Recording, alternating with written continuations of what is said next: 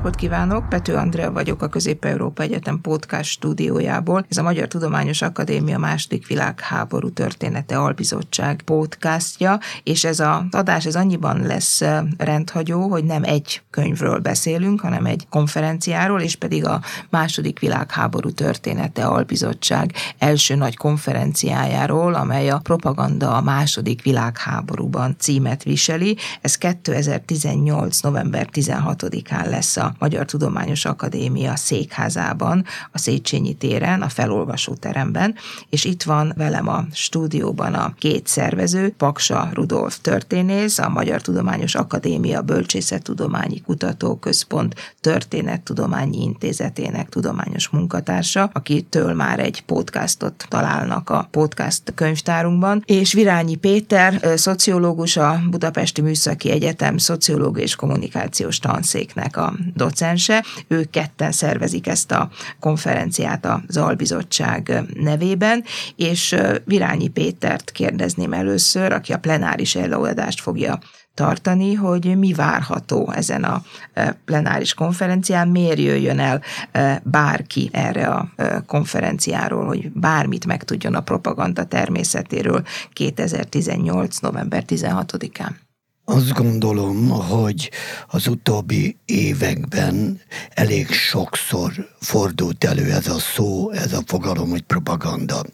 És nem csak a második világháborúval kapcsolatosan, hanem bizony egy nagyon sajátos politikai vagy kevésbé politikai nézetekkel kapcsolatban.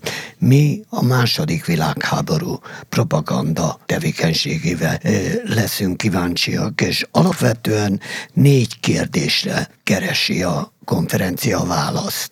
Az első, hogy mit akart az akkori pénzügyi politikai hatalom elérni a propaganda tevékenységével, magyarra lefordítva, vagy rövidebben, hogy mi volt a célja a propagandával. A második kérdés, hogy milyen szervezetet alakított ki, ez a szervezet hogyan működött, vagyis hogy milyen formában fogalmazta meg az üzenetet. A harmadik kérdés, amire választ kaphatunk, hogy hogy működött a média. És itt a médiát szélesen értetnénk, ez a McLuhani üzenet a média, vagy média az üzenet, nyelvtől a filmen át a plakátig, a korabeli újságokig hangzanak majd előre előadások a propaganda tevékenységről. És végül a negyedik kérdés, hogy milyen hatást értek el a propagandisták. Ez a négy dolog, amire a konferencia választ fog adni, legalábbis reményeink szerint választ fog adni. És a, a te előadásod, az mi, mi lenne az a hívó szó, amivel tömegek jelentkeznének, hogy el akarnak menni a konferenciára? Hát én két dologról szeretnék beszélni. Az egyik, hogy egy történelmi hátteret mutatnék be a propaganda fogalmának, amely tulajdonképpen a Bibliától indult el. És ez hogyan változott? Egyébként nagyon nehéz a propaganda meghatározása, hiszen más és más ért értenek tartalmában, formájában, módszerében. A másik, amiről, amiről én beszélni szeretnék, a propaganda természetén belül, hogy milyen sajátosságai vannak. Ezek a sajátosságok, hogy a demokráciával hogy függ össze, hogy valóban szitokszó-e, hogy tényleg csak rossz dolog a propaganda. És egy olyan fajta megközelítéssel próbálom mindezt megtenni, hogy a társadalmi kommunikáció része, a marketing kommunikáció eleme tulajdonképpen egy politikust, egy eszmét, egy nézetet pontosan ugyanúgy kell eladni, mint egy kiló mosóport. Tehát reklám oldalról semmi különbség nincs. Tartalmában van, és hatásában. Ezekről szeretnék beszélni. Köszönöm szépen. Négy darab szekció lesz a konferencián.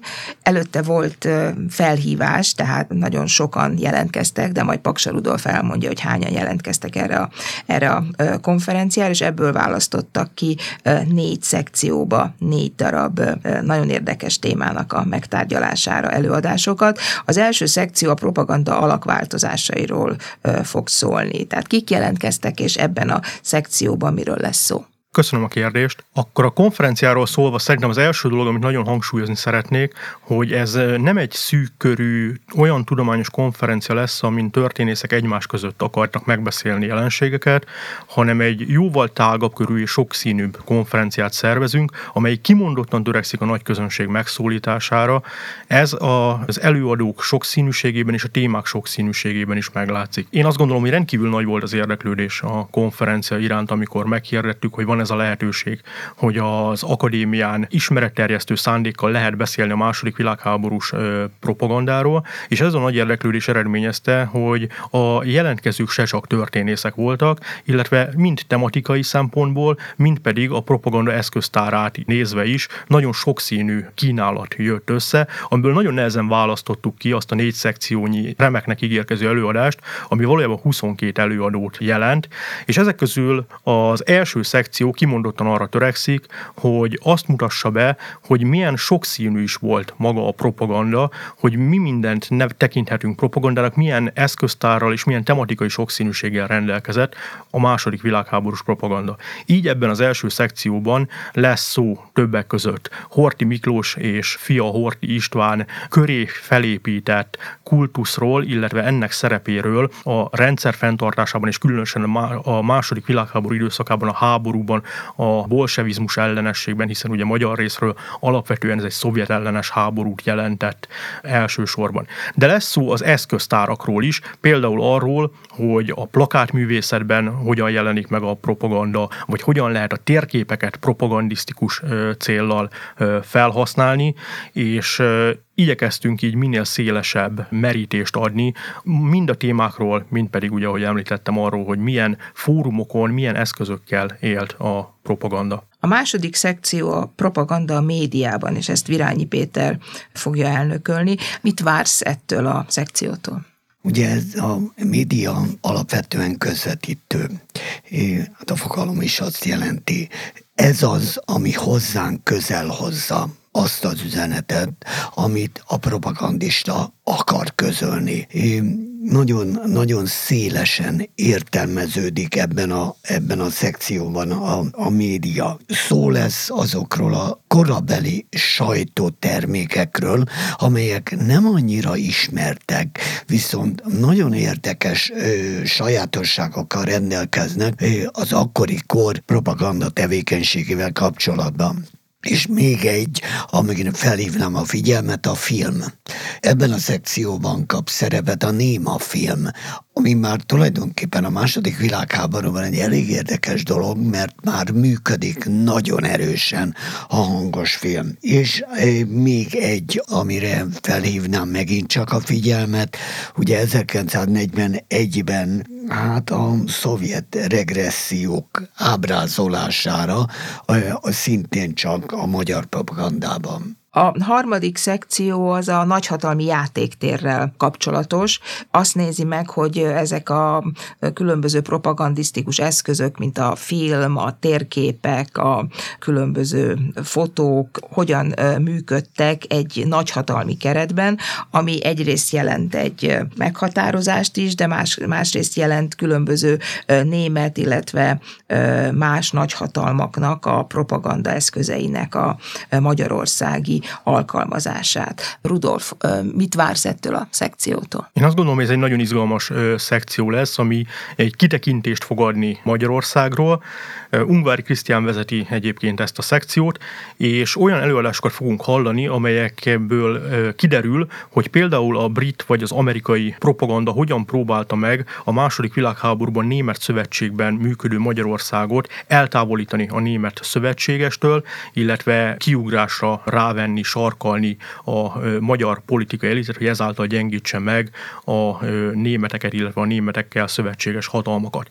Ezen kívül kimondottan erős lesz ebben a szekcióban a náci propagandának a reprezentáció, mert hogy itt kitekintünk a német propagandára, ami tulajdonképpen ebben az időszakban a csúcs bizonyos értelemben. Ők járatták a leginkább csúcsra a propagandát, és ennek keretén belül fogunk hallani arról, hogy miként használták fel propagandisztikus célra az építészetet a náci Németországban, a vicclapokat, vagy akár a filmeket, sőt, egy előadás keretében még arról is szó lesz, hogy a náci Németországban kidolgozott sajátos nyelvezete a diktatúrának attól hogyan próbált megszabadulni 45 után a német társadalom. Nagyon izgalmasan hangzik, és a negyedik szekció az pedig az ellenállás és a, az antifasizmusnak a témáját járja körül, azt, hogy a propagandát azt hogyan használták fel a, az ellenállók a különböző helyzetekben és különböző mozgalmak keretében.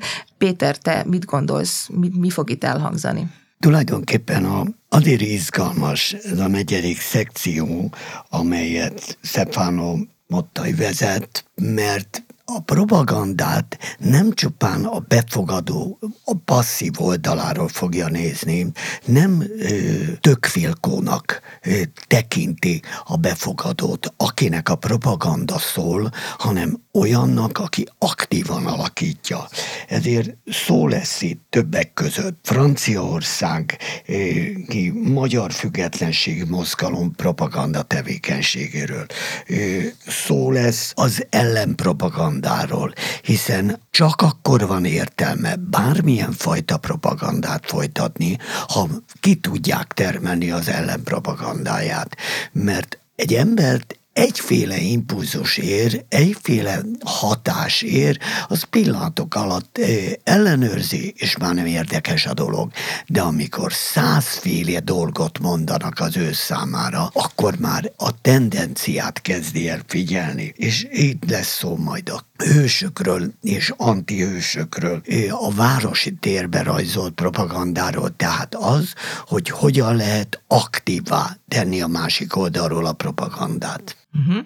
Köszönöm szépen, azt hiszem minnyáján meg vagyunk arról győződve, hogy ez egy nagyon klassz konferencia lesz, 22 előadás hangzik majd el, sokszínű témákban, nagyon sokszínű előadókkal, elsősorban népszerűsítő célzattal a nagy közönség számára. A második világháború története albizottság konferenciája 2018. november 16-án lesz a Magyar Tudományos Akadémia székháza felolvasótermében. Köszönöm szépen szépen Paksa Rudolfnak és Virányi Péternek, hogy eljöttek és kedvcsinálólag beszélgettek erről a konferenciáról velem. Pető Andrea vagyok, a Magyar Tudományos Akadémia második világháború története albizottság elnöke a CEU Podcast stúdiójából. Viszontlátásra! Viszontlátásra! Viszontlátásra!